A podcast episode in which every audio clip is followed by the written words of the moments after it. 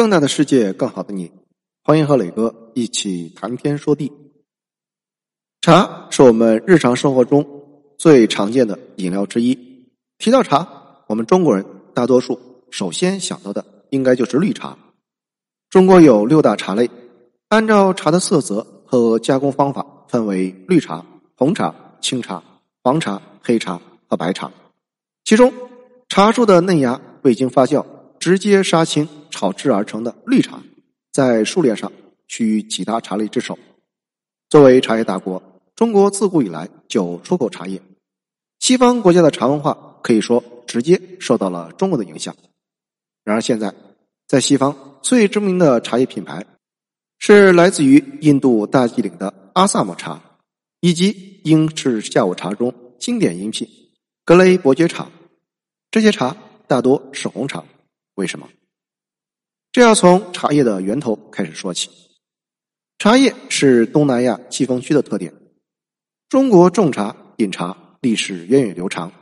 在西汉时期，中国人首先就把茶叶当作草药和饮料。而在唐代，陆羽的《茶经》标志着茶文化已经趋于成熟。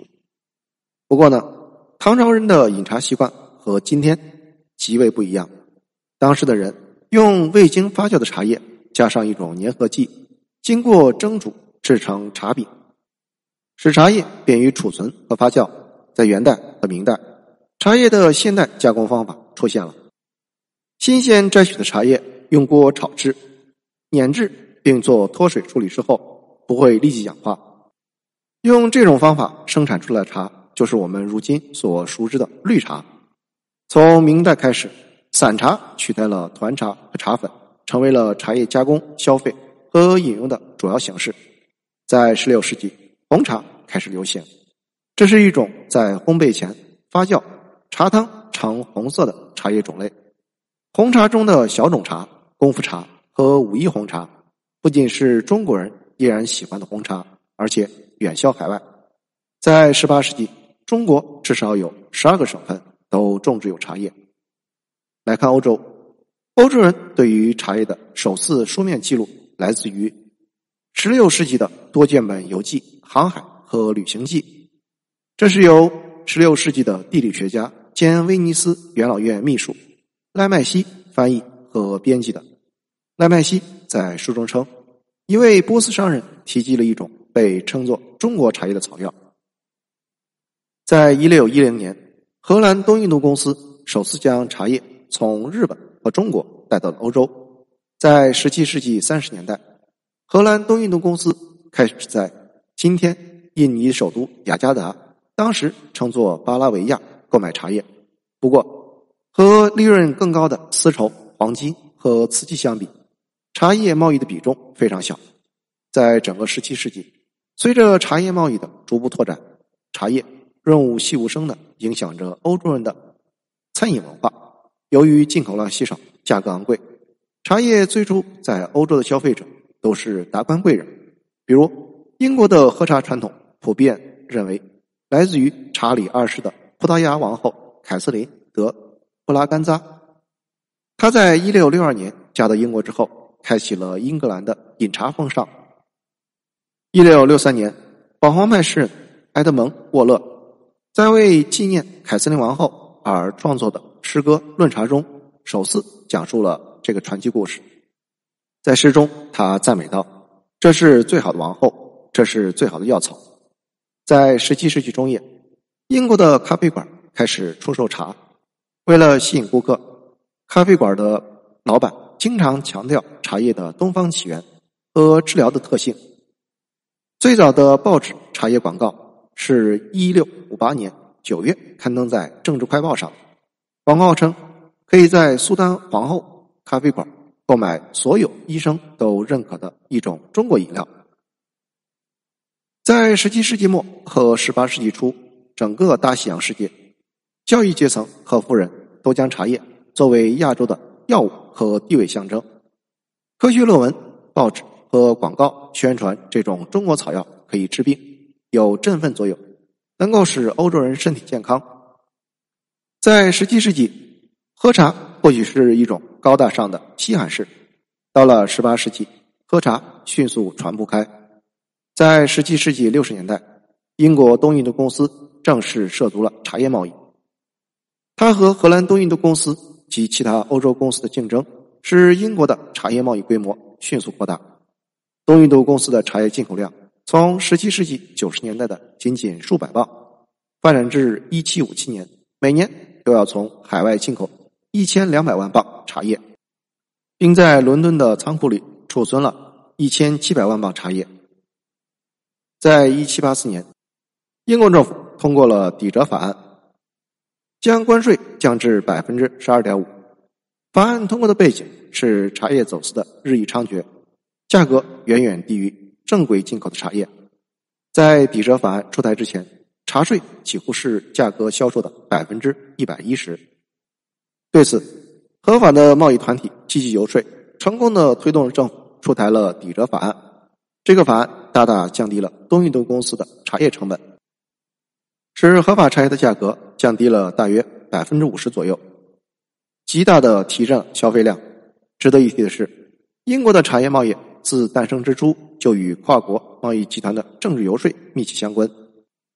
有确定的证据说明，组织严密的西印度群岛糖类游说团体和英国东印度公司向英国政府施加了政治压力，以牺牲咖啡交易为代价，开创了甜茶的廉价市场。结果就是到了18世纪中叶，茶叶的价格已经低到了许多平民都开始日常消费。根据统计，英国消费了 60% 以上运往欧洲的茶叶，而糖类的消费量比欧洲其他国家高了10倍。在欧洲人向东亚大量进口茶叶的年代，欧洲消费的大部分茶叶都来自于中国的安徽和福建。安徽的绿茶、惜春茶在18世纪的欧洲需求量极大，由于工艺复杂，价格最高。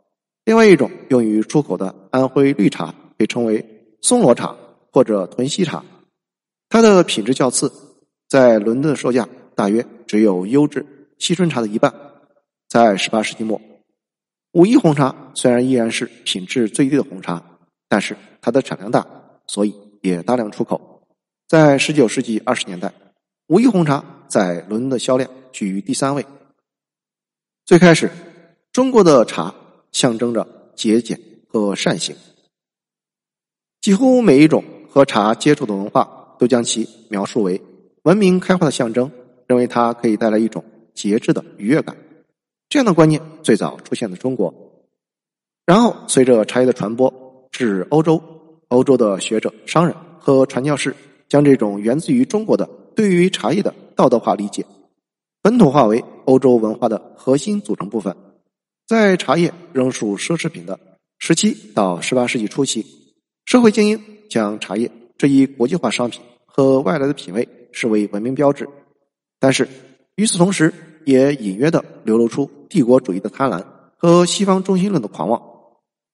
比如当时的西方普遍认为，虽然茶叶产自于亚洲，但是西方人对它的发现实属天意。他们认为将各种药物从地球的怀抱中发掘出来是基督教徒的义务。在19世纪上半叶，自由贸易的推动者将茶叶的自由贸易视为是全球商业道德的象征，声称如果阻碍这种道德的贸易的发展，就是在帮助和教唆不道德贸易的增长。因为茶叶可以促进节制和善行的传播。第一次鸦片战争之后，英国的制造商和贸易商认为茶叶进口是打开难以捉摸的中国市场的关键一步。同样值得注意的是，在19世纪20-30年代，在英格兰、苏格兰、爱尔兰、美国、加拿大、澳大利亚、印度、牙买加和南非等地，工人阶级和中产阶级发展出一种名为禁酒茶会的新型社交方式。禁酒茶会的组织者摆上桌子，铺上洁白的棉布桌布，提供热茶、糕点、面包和其他甜品。根据学者考证，英式下午茶其实并不是一种由贵族发明的自上而下的传统，其恰恰来源于禁酒茶会。禁酒茶会在经济衰退、高税收、政治压迫、极度分裂的工业化和快速城市化过程中出现，对于为了糊口而挣扎求生的工薪阶层来说，它所带来的维持更美好生活的希望。中产阶级参与这些活动，主要是为了向腐败的精英和桀骜不驯的工人宣示自己新获得的社会和政治权威。中产阶级逐渐相信，如果左翼、宗教、消费主义可以把工人阶级暴民转化为一个文明的市场。同样是在19世纪英国工业革命如火如荼展开的时期，茶叶有助于提高工人生产力的概念被提出，成为了茶叶史上最引人注目和反复出现的主题之一。其背后的逻辑是，禁酒能够帮助工人抵制机械化带来的工作岗位流失和工资下降，因为工人如果能够保持清醒和高效的生产力，机器就没有必要存在。因此，茶叶已经被彻底的道德化，并被视为解决大英帝国经济中心难题的关键，也就是如何塑造现代化的高效劳动者和消费者。可以说，在当时的英国各个地方，茶叶都与社会的和谐建立起了关联。那么，美好的中国茶叶如何又是被印度茶叶所取代的？谢谢收听，欢迎评论、点赞和转发。